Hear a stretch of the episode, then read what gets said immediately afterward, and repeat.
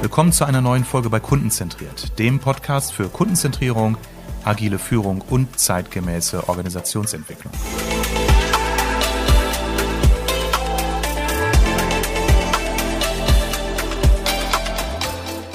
Jahresanfang und ich starte gleich mit einem ganz zentralen Thema Sales Leadership. Wie führe und motiviere ich Vertriebsteams? Ich starte mal mit einer etwas erschreckenden Zahl. 53 äh, Prozent aller Vertriebsmitarbeitenden erreichen ihre Vertriebsziele nicht. Das ist das Ergebnis einer Studie. Die Frage ist ja, was läuft hier falsch? Und äh, gemäß der Treppe, die immer vor oben gekehrt wird, was ist in dem Zusammenhang auch die Rolle der Führungskraft? Also, was braucht die perfekte Führungskraft im Vertrieb, um ein Mitarbeiterteam so zu unterstützen, dass es seine Ziele erreicht? Welche Prinzipien sind erforderlich? Darüber möchte ich heute einmal aus meinem Wissen und meiner Erfahrung berichten und einige Punkte hier erörtern und hoffentlich auch anregen zur Diskussion, denn mit vielen Hörerinnen und Hörern meines Podcasts bin ich ja auch im persönlichen Austausch, weil es Kunden, Geschäftspartner, Freunde sind und gerne bitte auch die Möglichkeit nutzen, mit mir jetzt aktiv Kontakt aufzunehmen, wenn irgendwelche Dinge, ja, Fragen auslösen oder vielleicht auch irritieren oder verwundern oder auch äh, Menschen der Meinung sind, darüber sollten wir nochmal eine Runde diskutieren. Also, wir tasten uns mal langsam heran an das Thema Führung. Wenn wir uns das äh, erstmal generell und allgemein, also gelöst von der Vertriebsrolle mal ähm, betrachten, stellen wir fest, es gibt ja verschiedene Kompetenzmodelle, die ja erstmal äh, behaupten, zu beschreiben, was eine gute Führungskraft können muss. Diese Modelle sind natürlich immer der Versuch, eine Realität möglichst maßstabsgetreu abzubilden. Und damit sind es auch immer nur, äh, ich sag mal, Erkenntnisse, die man verdichtet hat, um zu sagen, erfahrungsgemäß sind Führungskräfte erfolgreich, wenn sie diese oder jene Fähigkeiten, Einstellungen oder Haltungen vertreten. Ähm, ich nutze in meinen Workshops oft eine sehr, sehr einfache Darstellung, um einfach die Diskussion relativ schnell in Gang zu bringen, nämlich das Modell der vier Kompetenzfelder. Das ist die Fachkompetenz, das ist die Sozialkompetenz, die Selbstkompetenz und die Methodenkompetenz. Ich frage häufig zu Beginn eines äh, Workshops oder eines Coachings, hey, wie viel Zeit verwendest du als Führungskraft oder ihr als Führungskräfte denn wirklich für echte Führungstätigkeiten, also Mitarbeiter zu entwickeln, zu fördern, äh, mit ihnen im Mitarbeitergesprächen über Potenziale, über vielleicht auch Hürden zu sprechen. Und der Wert ist relativ bescheiden, der häufig genannt wird. Meistens einigt man sich so auf einen Wert von 10 Prozent der täglichen Arbeitszeit, die eine Führungskraft wirklich für echte Führungsaufgaben verwendet. Das ist ja schon mal ein Befund, der ohne wissenschaftliche Erkenntnisse zugrunde zu legen, erstmal schon mal erschreckt, weil was ist eine Führungskraft, wenn sie nur in der geringsten Zeit ihres Arbeitstages wirklich führt und ansonsten operative Tätigkeiten durchführt, mit Mitarbeitern über laufende Projekte oder Kunden spricht. Das ist nicht wirklich die Rolle einer Führungskraft. So, schauen wir uns die einzelnen vier Felder einmal an und ich merke an dieser Stelle schon mal an, es gibt natürlich Kompetenzmodelle, die deutlich differenzierter sind, aber für den Einstieg einer Diskussion sind eben einfache Modelle oftmals sehr hilfreich, weil sie sollen ja auch nur Gelegenheit geben, erstmal grundsätzlich so alle Gedanken, die man zu diesem Thema auch entwickelt, zu verorten, zu sortieren. Also, die erste Kompetenz ist sicherlich die Fachkompetenz. Warum die erste? Weil es häufig auch der Grund ist, warum eine mitarbeitende Person in einem Unternehmen dann eine Führungsrolle übernimmt, weil sie sich in einem Bereich aufgrund ihrer Fachlichkeit besonders gut oder auch schon länger bewährt hat. man sagt, okay, du kannst das sehr gut, du kannst auch mit Menschen umgehen und alles, was an diesen sozialen Defiziten möglicherweise noch vorhanden ist oder Entwicklungsfeldern, das können wir schulen durch entsprechend Coaching, aber du bist einfach fachlich super. Du hast hier den größten Umsatz in den letzten Jahren entwickelt, große Kunden aufgebaut. Wir möchten, dass du jetzt ähm, wenn das auch in deinem Interesse ist, hier eine äh, Region oder sogar das äh, gesamte äh, Bundesgebiet übernimmst als vertriebsleitende Punkt, Funktion oder Person. Gut, das ist also die Fachkompetenz, die häufig den Ausschlag gibt. Und äh, was ein Vorteil ist, ist häufig eben auch in der Praxis ein extremer Nachteil, weil wenn die vorgesetzte Kraft immer die fachlich kompetenteste ist, wird sie auch immer die Rolle der Person einnehmen, die man immer um Rat fragt oder über deren Meinung man sich nie stellt, wo man selten, ich sag mal, den Mut hat, auch mal neue Wege oder Gedanken zu entwickeln, weil ja, der Vertriebsleitende weiß es ja am Ende doch immer wieder am besten. Also die Fachkompetenz ist ab einem gewissen Punkt äh, oder einer gewissen Ebene, Führungsebene, eher hinderlich als förderlich für, den, für das Zusammenspiel und das Entfalten von Eigenverantwortung und anderen Fähigkeiten. Die Sozialkompetenz ist sicherlich das, was häufig so in meinen Coachings auch ein Thema ist, nämlich wie gehe ich mit Mitarbeitenden um, wie gehe ich mit Mitarbeitenden um hinsichtlich Motivation, hinsichtlich Förderung, Entwicklung, wie erkenne ich auch bei eher ruhigeren Menschen, ja, auch die gibt es im Vertrieb, Potenziale, die nicht sofort offensichtlich sind. Wie kann ich bei den lauten äh, Vertrieblern herausfiltern, was ist sozusagen gutes Eigenmarketing, was ist auch wirklich Fähigkeit, das, was vorhanden ist. Wie kann ich auch mit Konflikten umgehen, also wie kann ich auch äh, Konflikte untereinander gut moderieren oder deeskalieren, wie kann ich auch Kritikgespräche führen. All das sind ja Fähigkeiten, die ja nicht nur mit dem mit der Abfolge von gewissen Schritten, einem Gesprächsleitfaden zu tun haben, sondern auch mit Empathievermögen, mit menschlichem Urteilen oder Einschätzungsvermögen, mit der Fähigkeit auch eben ja immer wieder auf Lösungen, auf Ziele zu fokussieren, Emotionen aber auch wahrzunehmen und, und, und. Das Thema Selbstkompetenz ist der dritte Bereich. Das ist die Fähigkeit, eben sich selbst auch gut steuern zu können. Äh, man mag es nicht glauben und viele Führungskräfte bekommen dann eher einen Schreck, wenn ich das sage hey, die meisten meiner Teilnehmenden in Workshops, die eine reine Mitarbeiterfunktion haben, schätzen ihre eigenen Vorgesetzten in einem nicht unerheblichen Maße auch als durchaus launisch und nicht immer einschätzbar ein. Jeder hat mal einen schlechten Tag, ja, an dem er mit dem falschen Fuß aufsteht. Aber ich muss eine Führungskraft, meine vorgesetzte Person auch einschätzen können. Es darf nicht sein, dass die Assistentin äh, mir zuflüstert, Armin, geh mal heute nicht zum Boss, der hat heute einen schlechten Tag. Das kann mal im Ausnahmefall, ich sag mal, wenn der Jahresabschluss ausgesprochen mies ausgefallen ist und der Wirtschaftsprüfer gerade im Hause ist, der Fall sein. Aber das darf wirklich, ich sag mal, im Jahr zwei, dreimal vorkommen. Ich kann nicht pro Woche einmal sozusagen mein Verhalten dadurch abhängig machen, davon abhängig machen, wie mein Vorgesetzter gelaunt ist. Also Selbstkompetenz ist in einem hohen Maß auch das Steuern eigener Emotionen, eigene Ressourcen, also selbst Führungskräfte im Vertrieb sprechen von latenter Überforderung bis hin zu ersten Symptomen, die schon äh, in dem Bereich Burnout äh, zuzuschreiben sind. Ähm, gerade weil ich eine Verantwortung auch für meine Mitarbeitenden im Team habe und weil ich eine Vorbildfunktion habe, ist die Selbststeuerung als Führungskraft aus meinem Dafürhalten nochmal eine, ja, mit einer besonderen Verantwortung äh, versehen.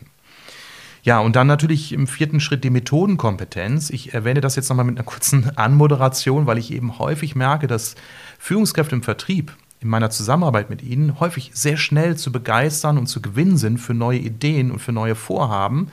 Ähm, sie sind auch sehr innovativ in ihrem Denken. Sie sind nur, das ist jetzt nicht empirisch, das ist jetzt mein äh, subjektiver Eindruck als Berater, sie sind nur nicht diejenigen, die sich auszeichnen als äh, Menschen mit extrem gutem Durchhaltevermögen.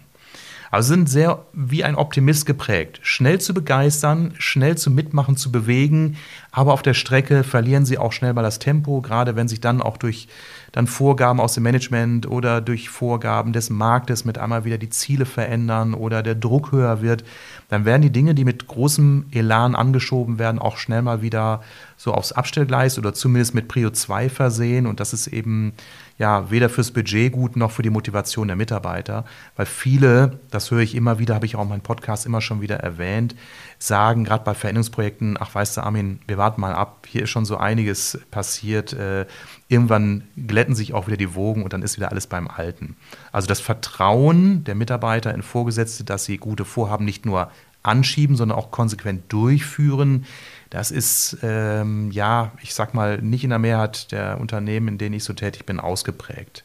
Ich bin morgen wieder bei einem meiner Kunden, wo ich sag mal, das Einstiegsgespräch unter anderem beinhaltet die Frage, Mensch, Armin, was können wir denn tun? Weil wir versuchen schon seit über einem Jahr, anderthalb Jahren, unser Thema Kundenzentrierung unserer Organisation einzuführen und durchzusetzen, aber es gelingt uns nicht. Wir bekommen die Motivation nicht hin. Was können wir da tun? Da haben wir morgen ein weiteres Gespräch und ähm, ja, eine Antwort, die schon damals äh, von mir getroffen wurde, war, hey, ihr braucht wirklich da einen sauberen Prozess und vor allen Dingen braucht ihr dafür dann das Durchhaltevermögen. Ihr dürft euch nicht abhalten lassen, auch wenn sich Rahmenbedingungen möglicherweise etwas verändern, an dem Thema dran zu bleiben. Zum Beispiel Meetingroutinen jetzt nicht einzukürzen. Wenn man sich vielleicht am Anfang entschieden hat, wir wollen wöchentlich oder alle zwei Wochen ähm, in unseren sogenannten Weeklies immer wieder die Updates verkünden, nicht sagen, Mensch, wir haben jetzt Konjunkturphase, wir müssen das jetzt auf vier Wochen oder sechs Wochen strecken, weil wir die Zeit dafür nicht haben. Wir wissen ja, Zeit ist immer eine Ausrede und bei Projekten ist eben Durchhaltevermögen natürlich auch immer natürlich äh, an das Thema Zeit gekoppelt. Und wir wissen, das ist das Erste, wo wir Menschen einknicken, wenn wir Ziele nicht erreichen, weil wir dann immer die fehlende Ressource äh, Zeit dann als äh, ja, Grund oder als Vorwand dann entsprechend angeben. Ja, nochmal der kleine Appell an alle, die sich vor zwei Tagen Silvesternacht da die großen Vorsätze äh, gesetzt haben. Ja, klar, momentan ist die erste Ausrede für alle sportlichen Aktivitäten das schlechte Wetter.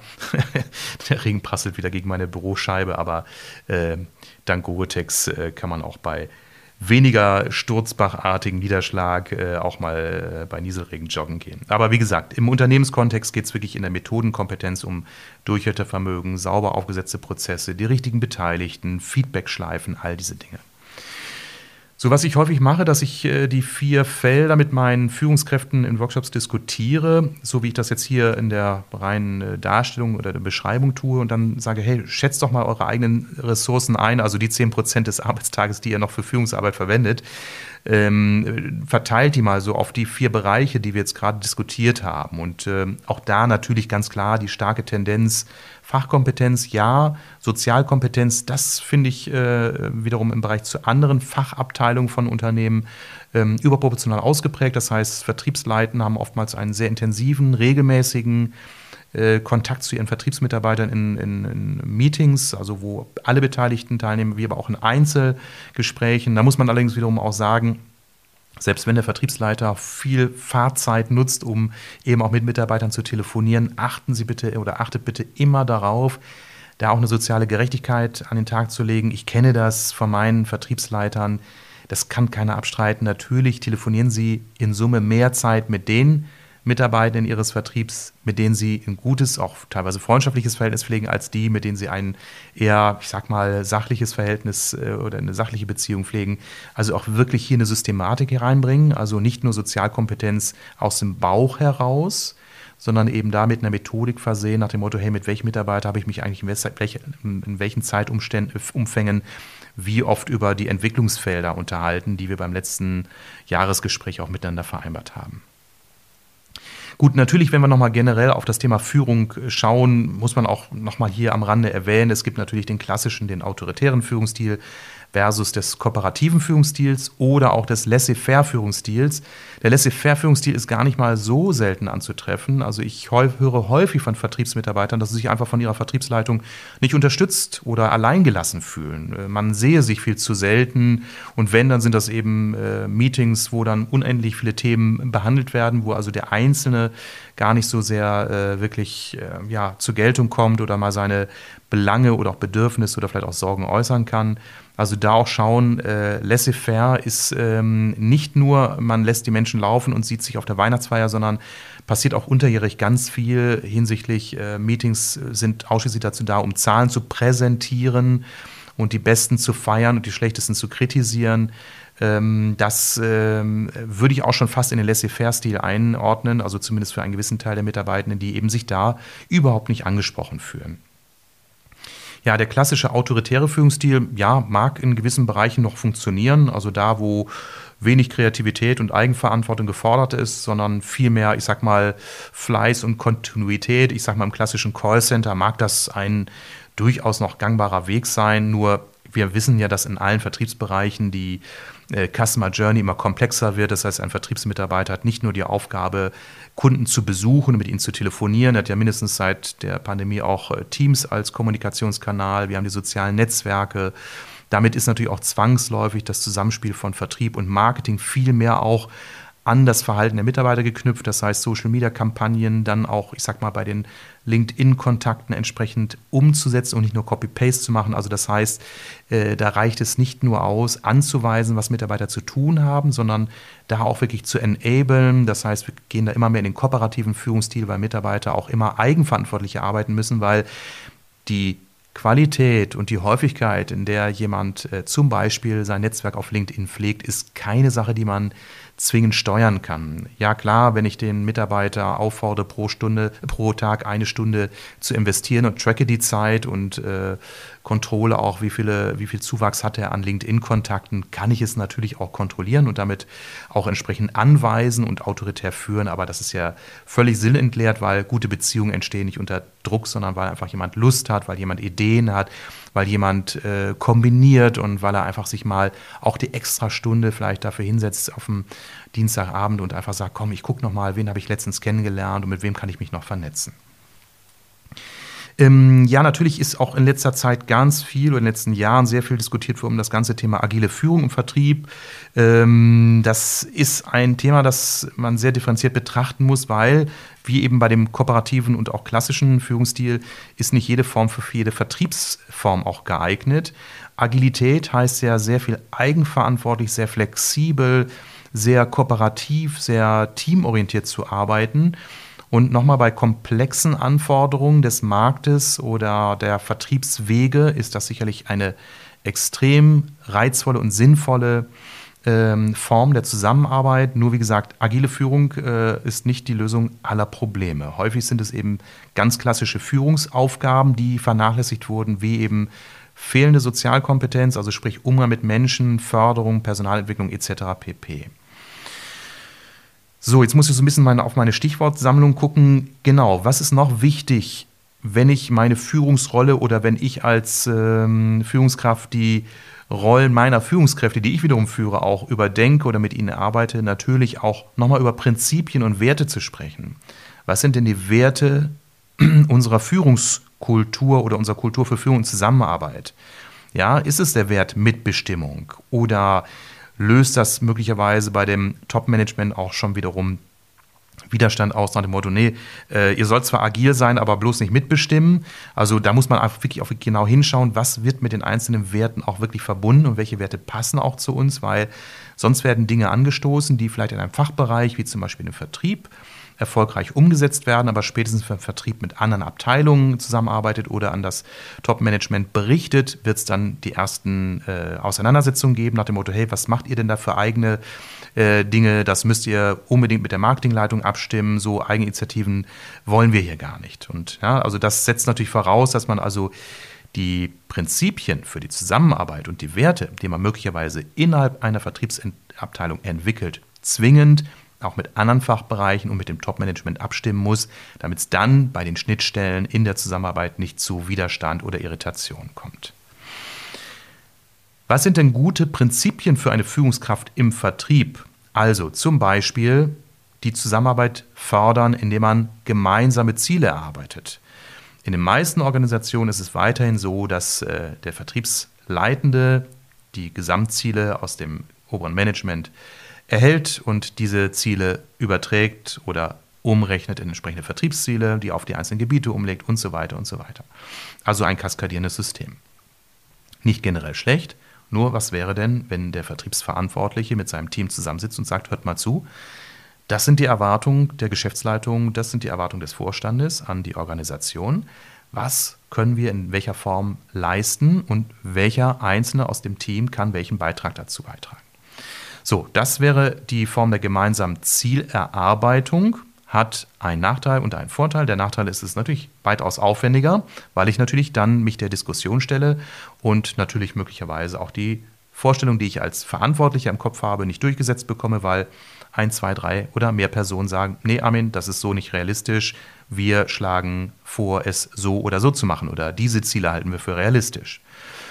Gut, der große Vorteil ist, wenn ich dann einen Konsens hergestellt habe, habe ich ein stabiles Ergebnis oder ein Ergebnis, an das ich immer wieder erinnern kann, indem ich immer dann wiederum darauf auch zurückverweise und sage, hör zu, lieber Mitarbeiter A oder B, du hast mit mir gemeinsam oder wir haben gemeinsam erarbeitet, dass wir das und das erreichen. Wir haben darüber gesprochen, die und die Maßnahmen solltest du durchführen, da und da bekommst du Unterstützung. Warum sagst du mir jetzt, dass das hier nicht erreichbar ist? Wo gibt es jetzt irgendwo den Gap, wo gibt es das Missverständnis? Wo müssen wir jetzt noch Dinge verändern? Wo kann ich dich jetzt unterstützen, dass du dein Ziel doch erreichst? Also Ziele erzeugen, wenn sie gemeinsam erarbeitet wurden, eine viel höhere Verbindlichkeit und im besten Fall natürlich auch die Akzeptanz und damit auch die Wahrscheinlichkeit, dass das Ziel erreicht wird. Klassisch Smart-Modell, Klammer zu. Okay, also, nochmal die Frage, wenn wir jetzt vom Generellen gleich mal auf das Vertriebsthema nochmal spezieller um, also übergehen. Ähm, was ist überhaupt das Ziel einer guten Vertriebsleitung oder Vertriebsführung? Ist ja kein Selbstzweck. Es geht ja nicht darum, einfach jemandem den Titel zu geben, damit derjenige mehr Geld bekommt und einen größeren Firmenwagen fährt, sondern dahinter steckt ja ein Ziel. Klar, natürlich den Umsatz der Organisation zu halten oder auch auszubauen mit den Ressourcen eines bestehenden Teams. Natürlich durch äh, steuerbare Aktivitäten, wie zum Beispiel Steigerung der Besuchsfrequenz, der Hitrate oder des durchschnittlichen Umsatzes oder die Entwicklung neuer oder anderer Ent und, äh, Strategien, indem ich äh, zum Beispiel neue Kunden gewinne, indem ich äh, Bestandskunden entwickle, indem ich die Customer Lifetime Value entsprechend nutze, um Kunden nicht nur durch den Einmalauftrag und vielleicht ein, zwei Folgeaufträge, sondern im besten Fall Lifetime, also eine Unternehmenslauf oder eine Unternehmenslebenszeit begleite. So, und ähm, ein weiterer Zielschritt kann eben sein, und das wird immer zunehmend in meinen äh, Beratungen auch gefordert, eben nicht nur hinzuschauen, wie können wir Vertrieb und Umsatz generieren durch reine Vertriebstätigkeit im Sinne von Neukundengewinnung und Cross- und Upselling, sondern indem wir auch Social Selling Aktivitäten integrieren, also Vernetzung von Marketing und Vertriebsaktivitäten entlang der Customer Journey. Das ist ein komplexes Thema zunächst in der Betrachtung. In der Umsetzung ist es letztendlich nur das Definieren von einzelnen Maßnahmen, die Organisationen häufig ohnehin durchführen, die aber durch eine Betrachtung aus der Perspektive Vertrieb und der Perspektive Marketing einfach besser und viel, viel besser in die Abstimmung zueinander kommen. Ich glaube, die meisten von uns kennen das, wenn man Postings liest bei LinkedIn. Man erkennt relativ schnell, ist es ein Text, der jemand aus seiner tiefen Motivation und seiner eigenen Erfahrung und seiner Leidenschaft heraus geschrieben hat, oder ist es ein Text aus einer Marketingabteilung, den jemand möglicherweise Copy-Paste übernommen hat. Und daran merkt man schon, sofern wir noch diese Unterschiede bilden, dass eben da ein Zusammenspiel von diesen beiden Bereichen noch nicht erfolgt ist. Das heißt, ein Vertriebsverantwortlicher ist natürlich auch ein guter Vermittler zwischen diesen Interessensbereichen, weil Marketing und Vertrieb haben häufig eben noch unterschiedliche Interessensfelder oder Perspektiven auf ein Thema. Und ähm, das merkt man auch an vielen Diskussionen, denen ich auch schon beigewohnt habe. Es gibt ja teilweise richtige Grabenkriege wo man glaubt, dass diese beiden Bereiche doch eigentlich verheiratet sein müssten. Zumal, ich erwähne es ja immer wieder laut äh, Definition, Lehrbuch äh, ist der Vertrieb ein Teilbereich des Marketings. Okay, also Jetzt entstehen Handlungsstrategien für den Vertriebsleitenden, die haben natürlich zu tun mit der Steuerung eines äh, Mitarbeiterteams, die haben natürlich damit zu tun, auch dieses Team zu steuern in Kooperation mit anderen Fachbereichen. Es geht um die Motivation der Menschen, die diese Leistung erbringen sollen, diese Ziele erreichen sollen. Und ähm, ja, die Führung. Führung heißt eben nicht nur motivieren, sondern eben auch entwickeln. Das heißt auch mit Zahlen zu kontrollen, daraus Rückschlüsse zu ziehen, anleiten, vielleicht auch manchmal schützen gegenüber der Geschäftsleitung oder auch manchmal antreiben im Sinne von, hey, hör zu, äh, wir müssen jetzt nochmal einen Schlag zulegen, damit wir das Ziel auch erreichen.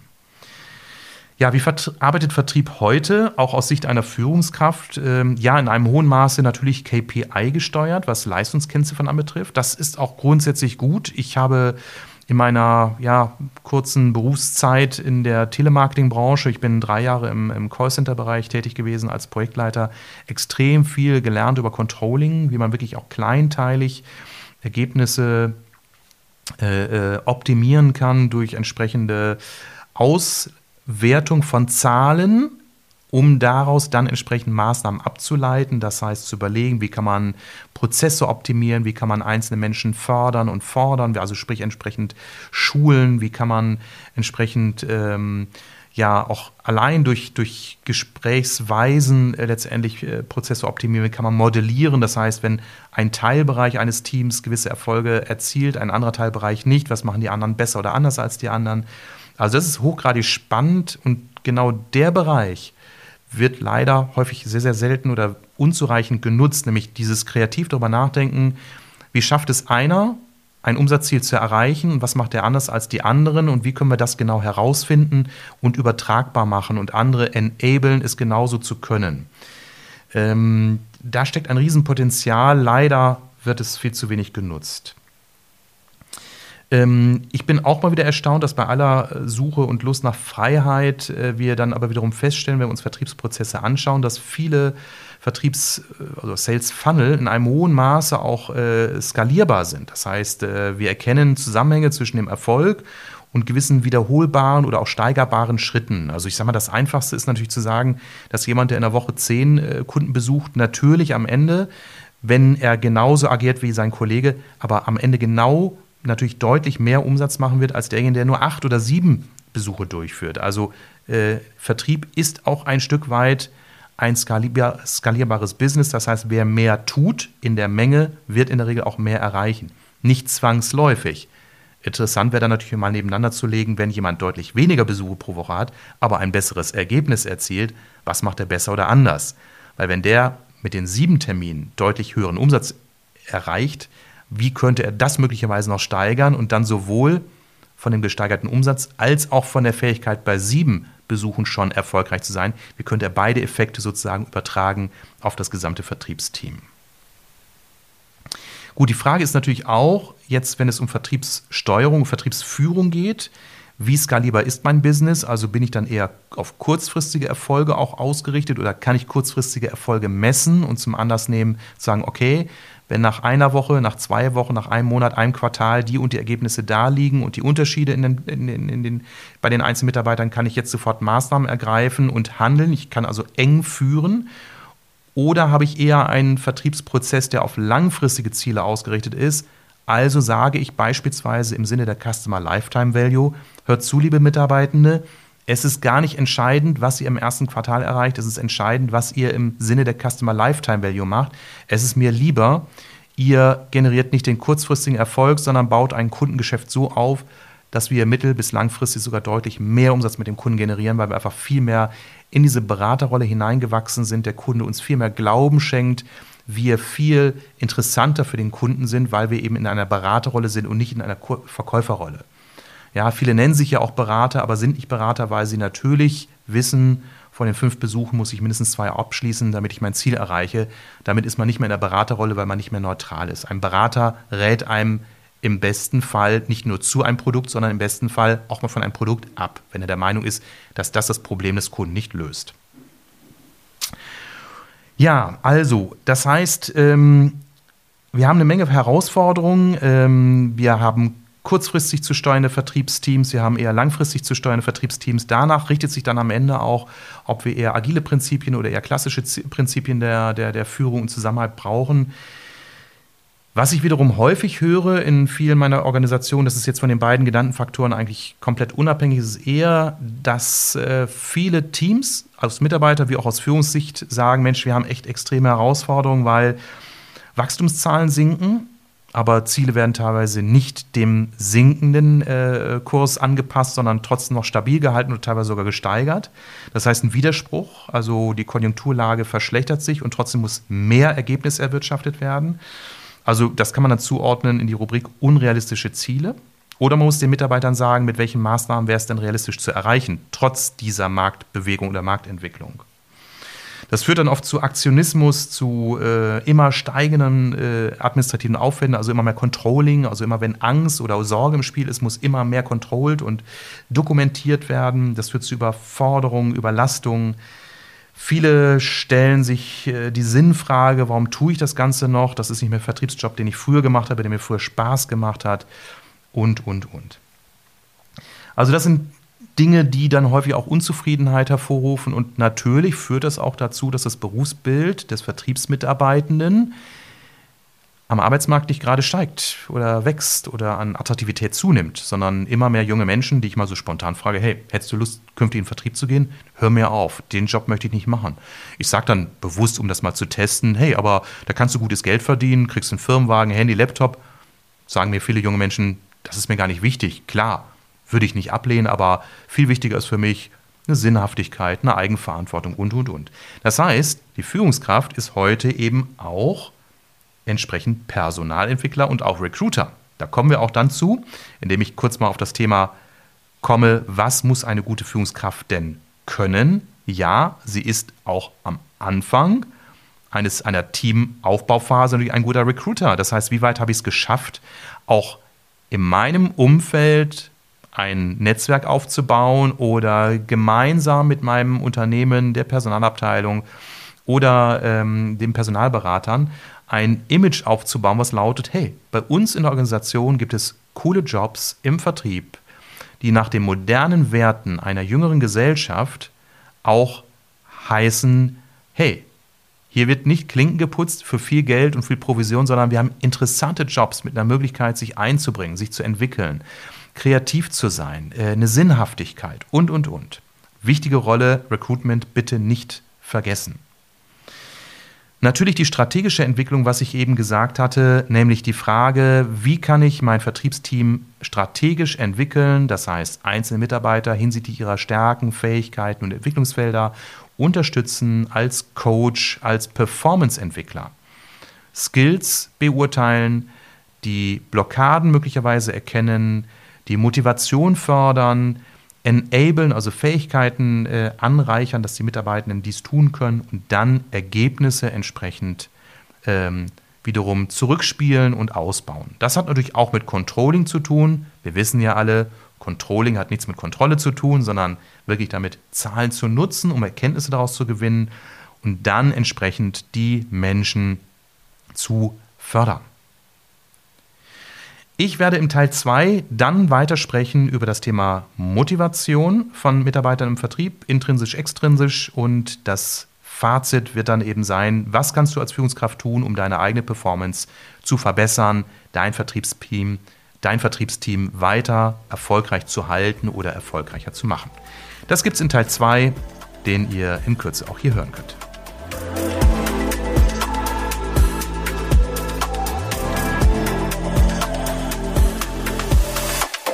Danke fürs Zuhören.